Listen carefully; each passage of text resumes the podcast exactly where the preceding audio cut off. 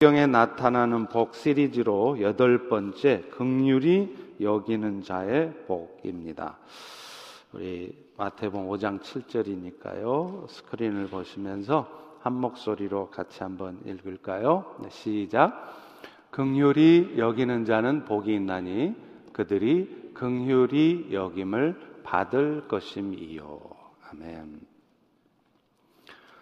어, 1962년도에 미국의 케네디 대통령이 미국에 있는 노벨 문학상 아, 수상자들을 백악관에 초청했습니다.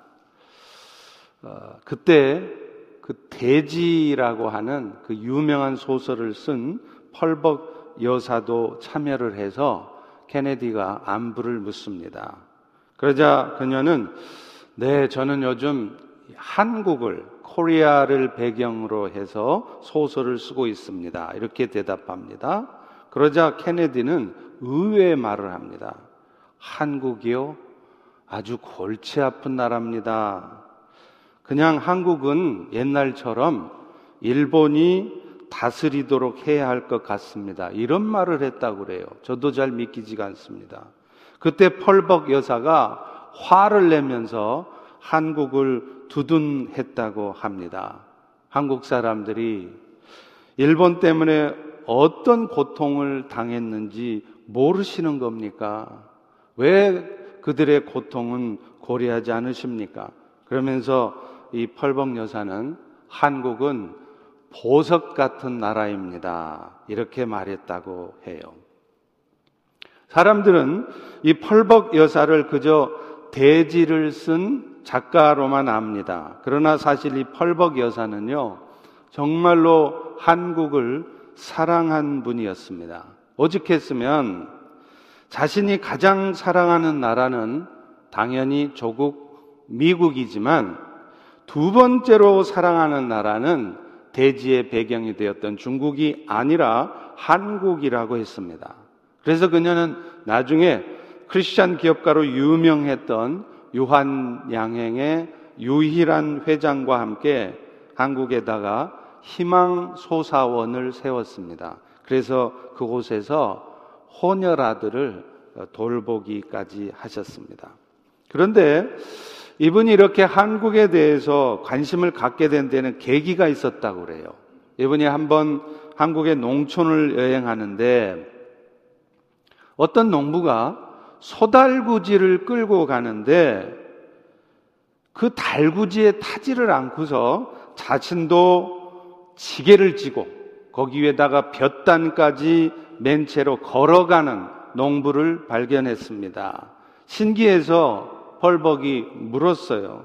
아니, 소달구지에 타고 가지 왜 그렇게 힘들게 지게까지 지고 걸어갑니까? 그때 농부가 이런 대답을 했다고 합니다. 오늘 우리 소가 일을 많이 해서 고생했으니까 내가 침을 나누어 지고 가는 겁니다. 너무 강한 인상을 받은 이 펄벅은 미국에 돌아온 후에 그 농부의 모습이 자기가 세상에서 본 가장 아름다운 모습이었다라고 했습니다. 그분이 한국을 사랑하는 이유는 한국인들에게는 이런 긍휼의 마음이 있음을 보았기 때문이라고 합니다. 사실 오늘날 분노로 가득 찬 이 세상에서 가장 필요한 마음도 긍휼의 마음이에요. 그래서 오늘 본문도 예수 믿어서 복받은 성도들이 가져야 될 마음이 극률의 마음이라고 말씀하고 있는 것입니다. 7절을 다시 한번 보십시오. 극률이 여기 있는 여기는 자는 복이 있나니 저희도 극률이 여김 받을 것이요. 이 말씀도 제가 계속 발복을 말씀드리면서 드렸던 말씀 드렸던 것처럼 원어의 헬라어의 순서를 따라 읽으면 이렇게 읽혀집니다. 예수 믿어서 복을 이미 받으신 여러분들은 극률의 마음을 가지게 될 때 여러분들도 더 극률이 여김 받을 것입니다. 이렇게 이해하셔야 됩니다. 여러분, 오늘날 세상은요, 어린아이부터 노인에 이르기까지 마음속에 다 분노들이 있어요.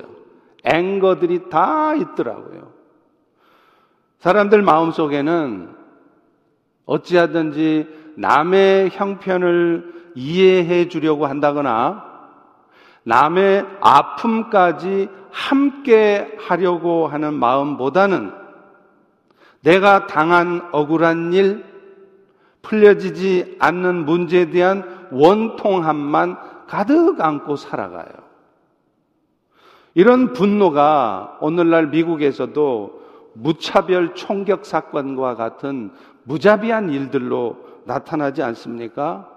여러분 들으셨죠? 바로 지난주에도 이 메릴랜드 안에서만 프레드릭에서, 베데스다에서, DC에서 여러 곳에서 총격 사건이 있었어요. 이 코로나 바이러스 사태 중에도요. 현재 한 해만 이 미국에서 슈팅으로 총으로 3만 명이 죽습니다. 그런데 사람들 마음속에 이렇게 분노가 가득 차게 되는 데는 근본적인 이유가 있습니다. 하나님을 떠나 사는 인간들의 심령 속에 있는 악한 본성 때문이라는 거예요. 그런데 사람들은 그것을 잘 모릅니다. 성경은 하나님을 떠나 사는 사람들의 마음을 한마디로 뭐라 그러냐면 무정함이다. 이렇게 표현을 해요. 그래서 로마서 1장 31절에도 그 마음에 하나님 두기를 싫어하는 사람들의 마음을 뭐라고 표현했느냐? 우매한 자고 무정한 자고 무자비한 자들이라는 거예요. 그게 하나님을 떠나 사는 사람들의 모든 공통된 마음이라는 거예요. 하나님을 떠난 사람들은요, 항상 자기 자신이 기준입니다. 자기 자신을 먼저 생각해요. 그래서 왜 저 사람은 저런 말을 하지? 왜 저 사람은 저런 행동까지 할까? 그런 거 생각 깊이 하지 않습니다. 당장에, 당장에 다른 사람들이 한 행동, 다른 사람들의 얄미운 행동, 다른 사람들의 쏟아내는 말 때문에 내가 힘들어지고 내 마음 아픈 것만 생각해요. 그래서 쉽게 나의 기준을 가지고 남을 함부로 판단하고요, 공격하고 이러는 거예요. 그리고 이런 무정함은 결국 필연적으로 다른 사람들 마음속에도 내가 갖고 있는 똑같은 종류의 분노를 갖게 만드는 거죠. 그러니 이 세상이, 이 분노가 가득한 이 세상이 살기가 편하겠습니까? 살기가 좋겠습니까? 그러니 맨날 사는 게 힘들다 소리가 나오지요. 그렇기 때문에 이렇게 무정함으로 가득 차 있는 이 세상에서 우리의 가족과 내가 속한 공동체뿐만 아니라 나 자신을 지키기 위해서도 사람들에게 가장 필요한 게요, 극률의 마음입니다.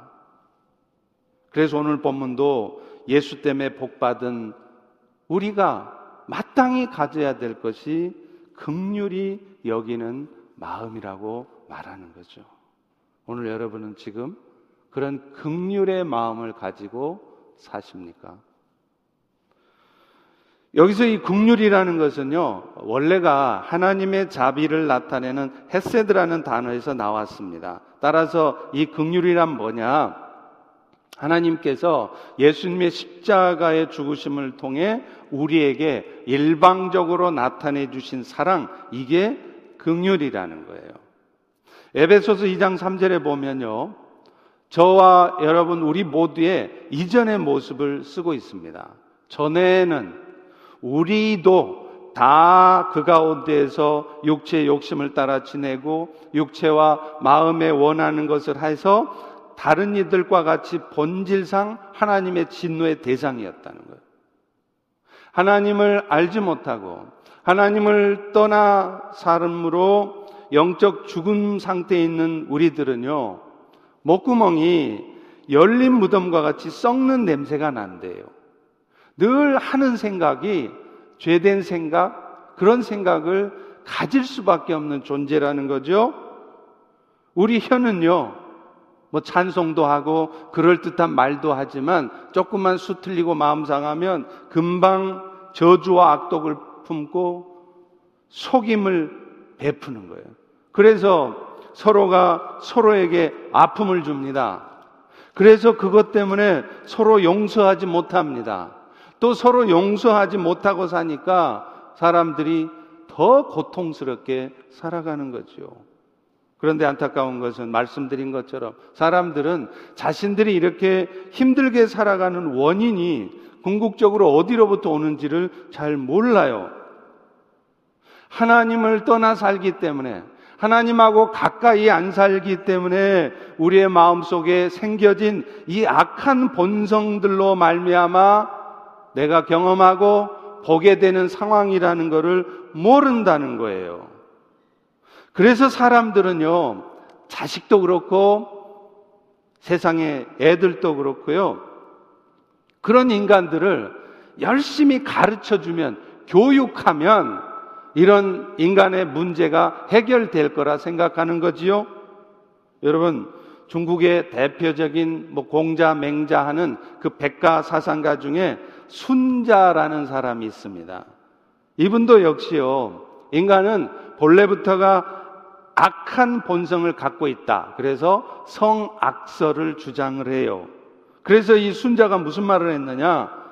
성악설, 악한 본성을 가진 인간들은 인간이 지켜야 될 객관적인 규범을 먼저 세워서 그것을 열심히 지키도록 가르치고 교육하면 인간은 개조된다는 겁니다.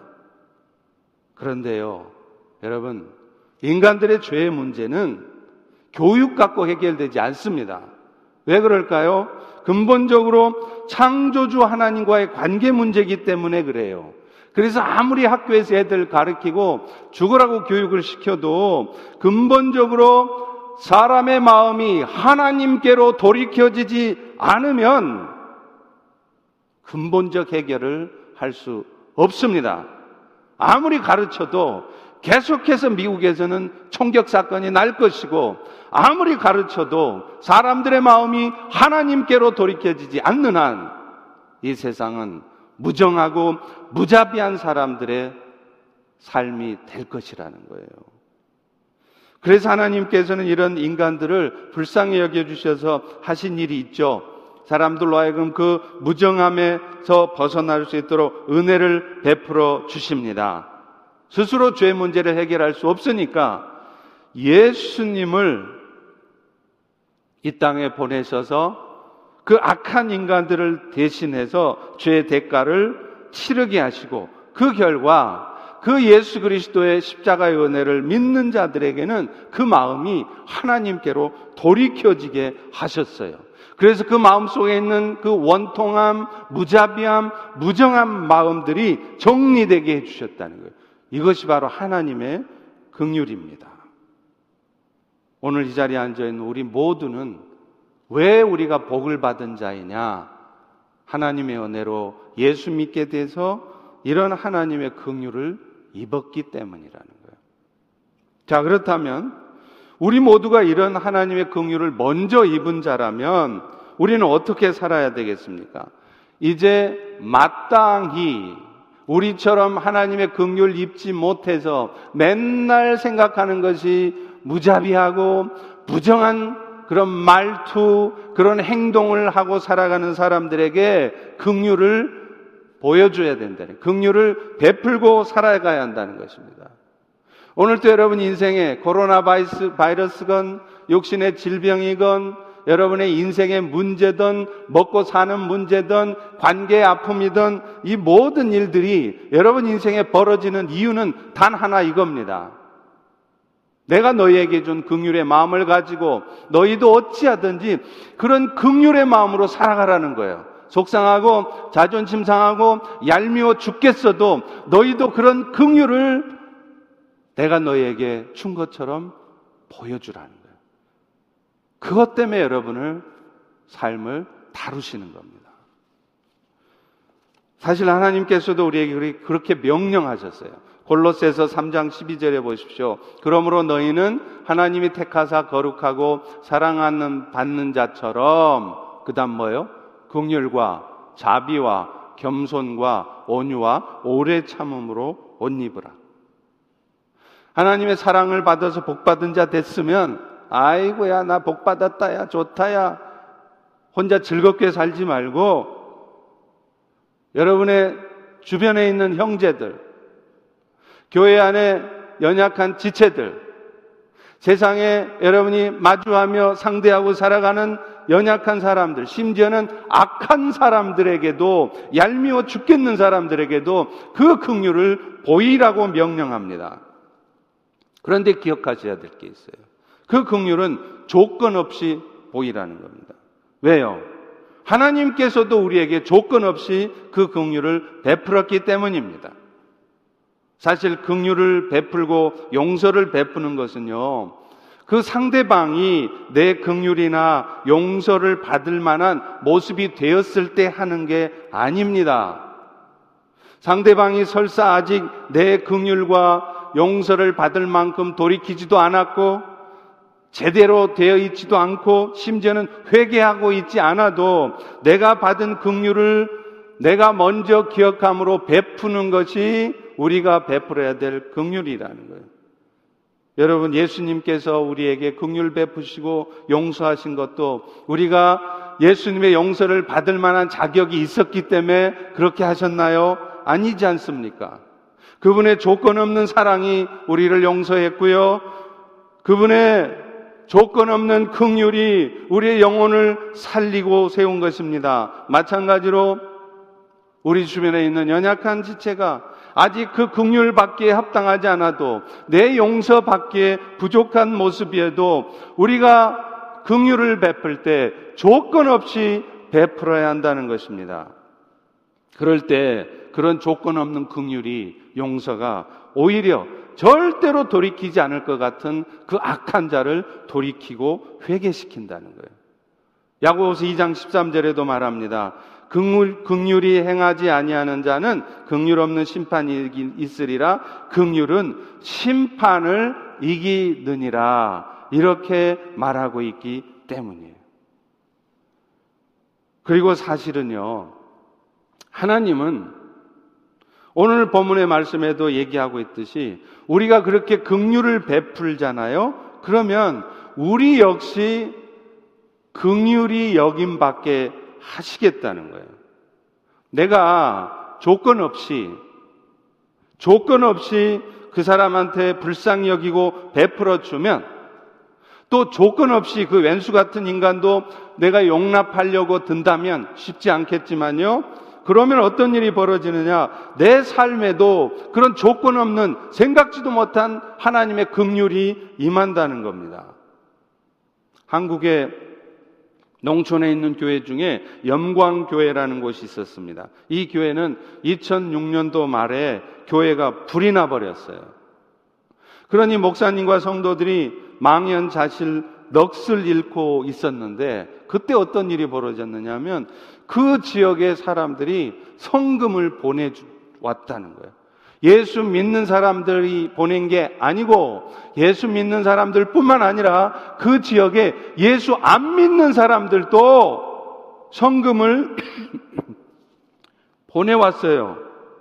그 지역 교회들, 그 지역의 병원, 약국, 분여회, 심지어는 카톨릭 신자들도 후원을 해 주었습니다. 그래서 결국 화재가 난 지 1년 만에 예배당을 새로 지었어요.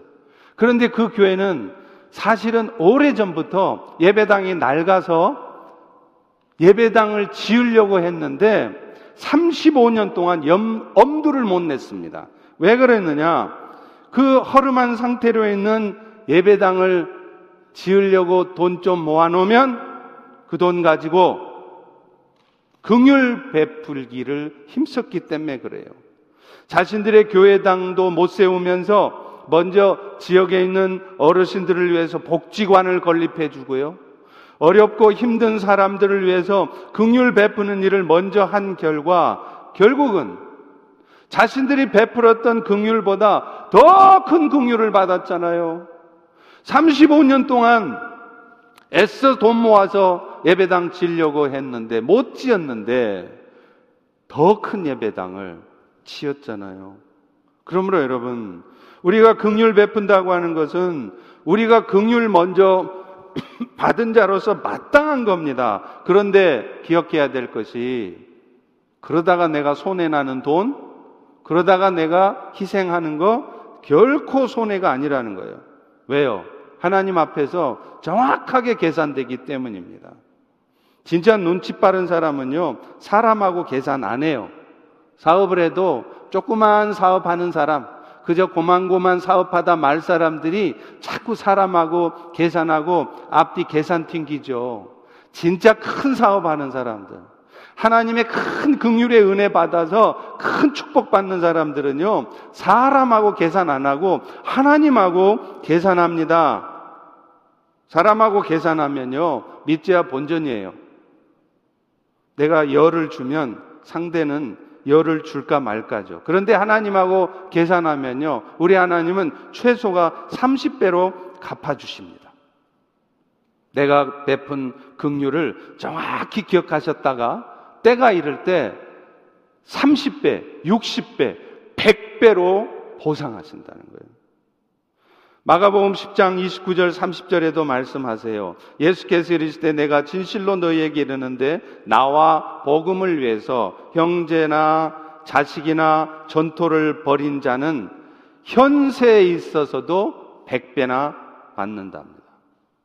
영생을 상속할 뿐만 아니라 손해 보는 게 아니라 내가 애쓰고 번 돈 다 날라간 게 아니라 현세, 이 땅에서도 100배를 받는다고 분명히 말하지 않습니까? 그러니 내가 얄미운 사람 혼내주려고 또 긍휼 받을 자격 없는 사람 너 따위는 긍휼 받을 자격 없어 용서 못해 그래 사는 게 아니라 자격 없어 보여도 여전히 얄미운 짓 해도 내가 먼저 긍휼을 베풀면 나중에 하나님이 나를 몇 배로 갚아주시고 축복하신다는 거예요. 여러분은 그 축복을 받아 보셨습니까? 만약 받아보지 못하셨다면 어쩌면 내가 그동안 그렇게 많이 긍휼을 베풀지 않고 살았구나라고 생각하셔야 될지 모릅니다. 그런데요, 실제로 우리가 그런 긍휼을 베풀고자 하는 마음을 갖는 게 쉽지 않은 이유 중에 하나가요. 어떤 경우는 내가 긍휼을 그렇게 베풀어 주면 오히려 상대가 그런 나를 더 우습게 알거나 또 그렇게 내가 베풀어 주는 것이 오히려 그 사람을 똑바로 만들어내는 게 아니라 더 사람을 망치게 되는 건 아닐까 그 생각을 하니까 긍휼 베푸기를 꺼려해요. 그런데 여러분 제가 단언코 말씀드립니다. 제 경험으로 말씀에 근거해서 단언코 말씀드립니다. 그 문제는 여러분이 걱정하실 문제가 아닙니다. 그 부분은 하나님이 하실 부분이세요. 그래서 여러분의 긍휼을 받은 그들이 나를 우습게 알고 아예 봉으로 알고 나를 이용해 먹으려고 달려들면 하나님이 막으십니다. 그리고 내 대신 하나님이 혼내주세요. 그래서 여러분이 걱정하는 것처럼 내 긍휼 때문에 저 인간이 버릇 못 고치고 계속 계속 이상한 사람 되지 않는다는 거예요. 하나님이 하시는 부분인 거예요. 여러분 평생을 공력을 기울여서 다윗을 죽으려 했던 죽이려 했던 사울 왕. 그 사울 왕을 죽일 기회가 왔을 때 다윗은 이렇게 고백합니다. 사무엘상 24장 12절 13절이에요. 여호와께서는 나와 왕 사이를 판단하사 여호와께서 나를 위하여 왕에게 보복하시거니와 내 손으로는 왕을 해야지 않겠습니다. 내가 손 안 대겠다는 거예요. 하나님이 손 대실 테니까. 옛 속담에 말하기를 악은 악인에서 난다 하셨으니 내 손이 왕을 해야지 않겠습니다. 여러분, 악은 악인에서 난다는 말이 무슨 말일까요? 악인을 처단하는 일은 우리가 할 일이 아니라 하나님께서 또 다른 악인을 통해서 처단하신다는 거예요. 실제로 사울 왕을 다윗이 처단하지 않았잖아요. 그럴 때 하나님이 어떻게 하십니까? 블레셋 병사의 손을 통해 처리하십니다.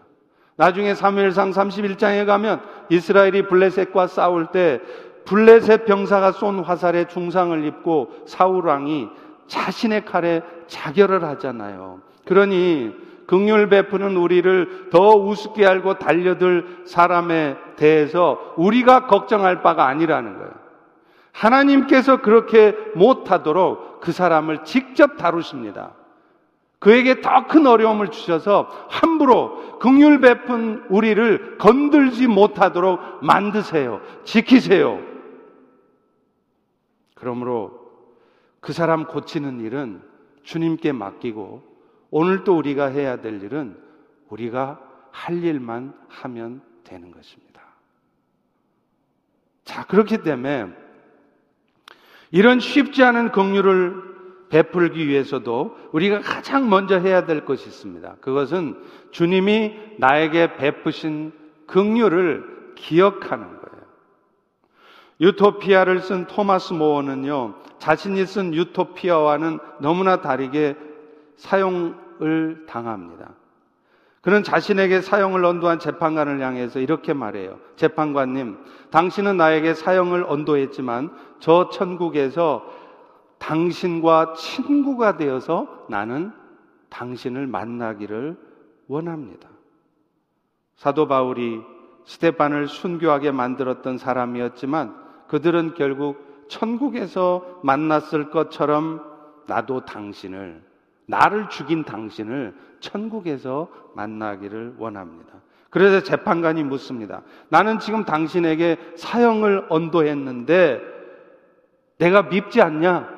내가 원망스럽지 않느냐? 그런데 왜 너는 선의의 말을 하냐? 그러자 그가 이렇게 대답합니다. 주께서 나를 그렇게 대해 주셨기 때문입니다. 여러분, 이것이 바로 우리가 긍휼을 베풀어야 될 유일한 가장 중요한 이유입니다. 토마스 모어가 억울한 죽음으로 사형받아야 할 처지에도 원수를 향해 축복의 말을 할 수 있었던 것은 그 자신이 주님으로부터 받은 극률이 너무 크게 느껴졌기 때문입니다. 오늘 우리도요, 너무 억울해서 용서할 수 없는 사람은 없습니다. 우리가 받은 극률의 은혜를 기억하면 용서하지 못할 것이 없고요. 도움 베풀 지 않을 것이 없는 거예요. 그렇기 때문에 지금 내가 누군가를 혹은 어떤 상황을 용납할 수 없다면 그것은 지금 여러분이 받은 용서가 여러분이 하나님으로부터 받은 긍휼이 별로 크지 않다고 생각하기 때문입니다.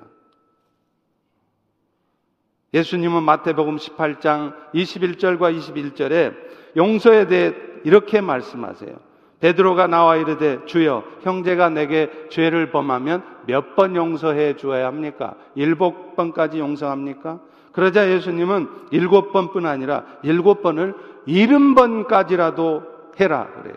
이 말은 77에 49에서 490번까지만 하고 491번째는 용서하지 말라는 말이 아닙니다.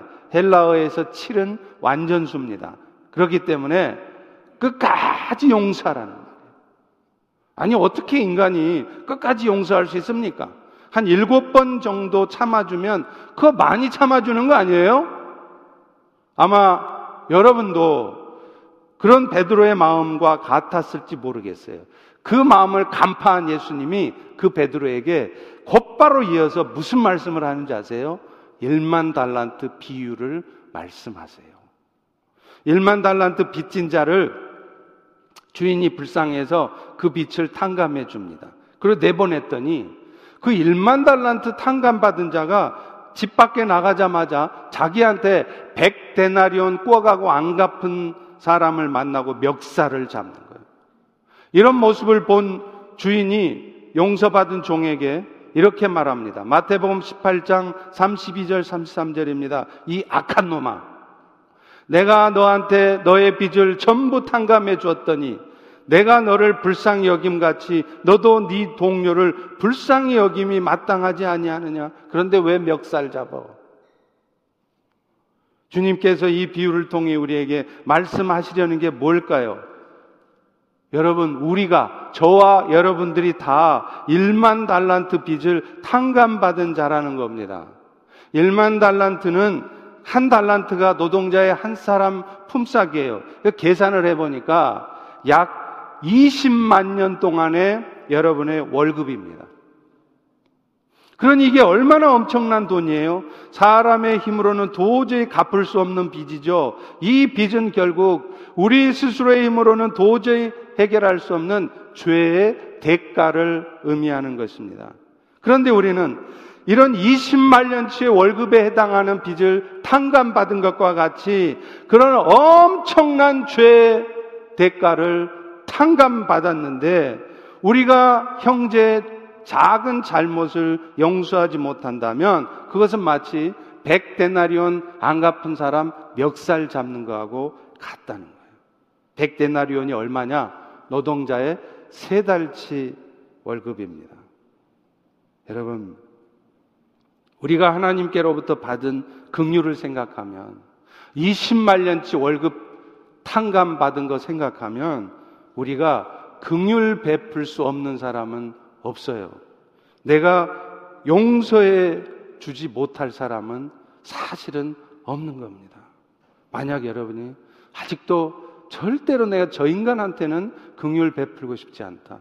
용서 못 해준다 한다면 가장 먼저 내가 예수님 때문에 받은 긍휼과 용서를 먼저 생각하십시오. 두 번째는요. 그런데 안타깝게도 그 긍휼의 마음을 품는 것은 죄악된 인간이 돼 있는 우리는 쉽게 할 수 없습니다. 그래서 그런 연약함 때문에 하나님이 우리에게 하신 일이 뭐냐? 성령님 보내주신 거예요. 성령이라는 단어가 헬라어로는 파라클레토스입니다. 이 단어의 뜻이 옆에서 돕도록 불려진 자라는 뜻입니다. 실제로 헬라 시대에는 이 파라클레토스가 변호사를 나타내는 뜻이었어요. 그래서 결국 하나님께서는 변호사와 같은 역할을 할 수 있도록 성령을 우리에게 보내주셨다는 거예요. 그래서 그 변호사인 성령을 통해 우리의 죄를 하나님 앞에 중보해 주시고 자꾸만 우리의 죄를 감추려고만 하는 게 아니라 죄는 죄대로 드러나게 하되 그 죄가 용서받도록 도와주시는 분이시라는 거예요. 그러므로 오늘 우리는 남을 극률이 여기고 싶지 않을 때 절대로 내가 저 인간만큼은 용서하고 싶지 않은 마음이 들 때 그것이 죄라는 것을 먼저 기억하셔야 됩니다. 그리고 그 죄의 문제를 해결할 수 있는 방법은 여러분이 성령의 도우심을 구하는 길밖에 없습니다. 가능합니다. 절대로 불가능한 거 아닙니다. 건강한 교회를 목회하는 목사님들의 은사들을 점검해 봤더니 공통적으로 나오는 은사가 있었습니다. 아마도 여러분은 건강하고 잘 성장하는 교회 목사님들은 가르침의 은사가 있을 것이다. 뭐 머리에 손만 얹고 기도하면 다 병이 낫는 신유의 은사가 있을 것이다. 그렇게 생각할지 모르겠습니다. 그러나 그거 아닙니다. 극률의 은사였습니다. 영혼에 대한 극률의 마음을 갖고 사시니까 늘 세상의 영혼의 구원에 열심을 내시고요. 자기가 섬기는 교회 성도들을 극률히 여기는 마음을 갖고 있으니 늘 틈만 나면 교인들을 위해서 기도하고 섬기게 되는 것이에요. 그러니 그 목회가 당연히 건강하고 성장하지 않겠습니까? 그래서 저의 경우에도 평생의 기도의 제목이 네 가지가 있습니다. 그 중에 첫 번째 기도 제목이 영혼을 사랑하는 종이 되게 해달라는 기도예요. 저는 평소에 늘 기도합니다. 하나님 제가 영혼을 사랑하는 종이 되게 하시고 둘째로 끝까지 겸손한 종이 되게 하시고 셋째로 말씀의 능력이 있는 종이 되게 하시고 넷째로 영적인 기도를 하는 종이 되게 해 주십시오. 그렇게 저는 하루도 빠지지 않고 기도합니다. 여러분들도 저를 위해서 기도해 주셔야 합니다. 기도하실 때 다른 거 기도하지 마세요. 뭐 건강하게 해달라 그 기도도 안 하셔도 됩니다. 하나님 알아서 하십니다. 저를 위해서 이것을 위해서 기도해 주실 때 특별히 영혼을 사랑하는 종이 되게 해달라고 기도해 주십시오. 여러분, 목회자가 만약 성도들을 마음으로부터 미워하고 원망이나 하면서 목회를 한다면 그 목회가 어떻게 되겠습니까? 하나님이 맡겨주신 성도들을 자기 목숨보다 소중하게 생각하고 사랑해 줄 수 있어야 그게 진짜 목자고 그게 목회 아니겠습니까? 그런데요, 이런 마음은 사람이 스스로 의지적으로 가지려고 해서 절대로 안 돼요. 하나님이 성령님이 주셔야 돼요. 그래서 저 역시도 가장 많이 하는 기도가 하나님 영혼을 사랑하게 해주시고 특별히 펠로십 교회를 맡았으니 펠로십의 영혼들을 사랑하게 해주십시오. 그렇게 기도하는 것입니다. 여러분들도 저를 위해서 그 기도를 가장 많이 해주시기를 정말로 부탁드립니다. 사실 성령이 도와주시면요. 우리의 마음속에 쓴뿌리들이요. 다 뽑혀집니다.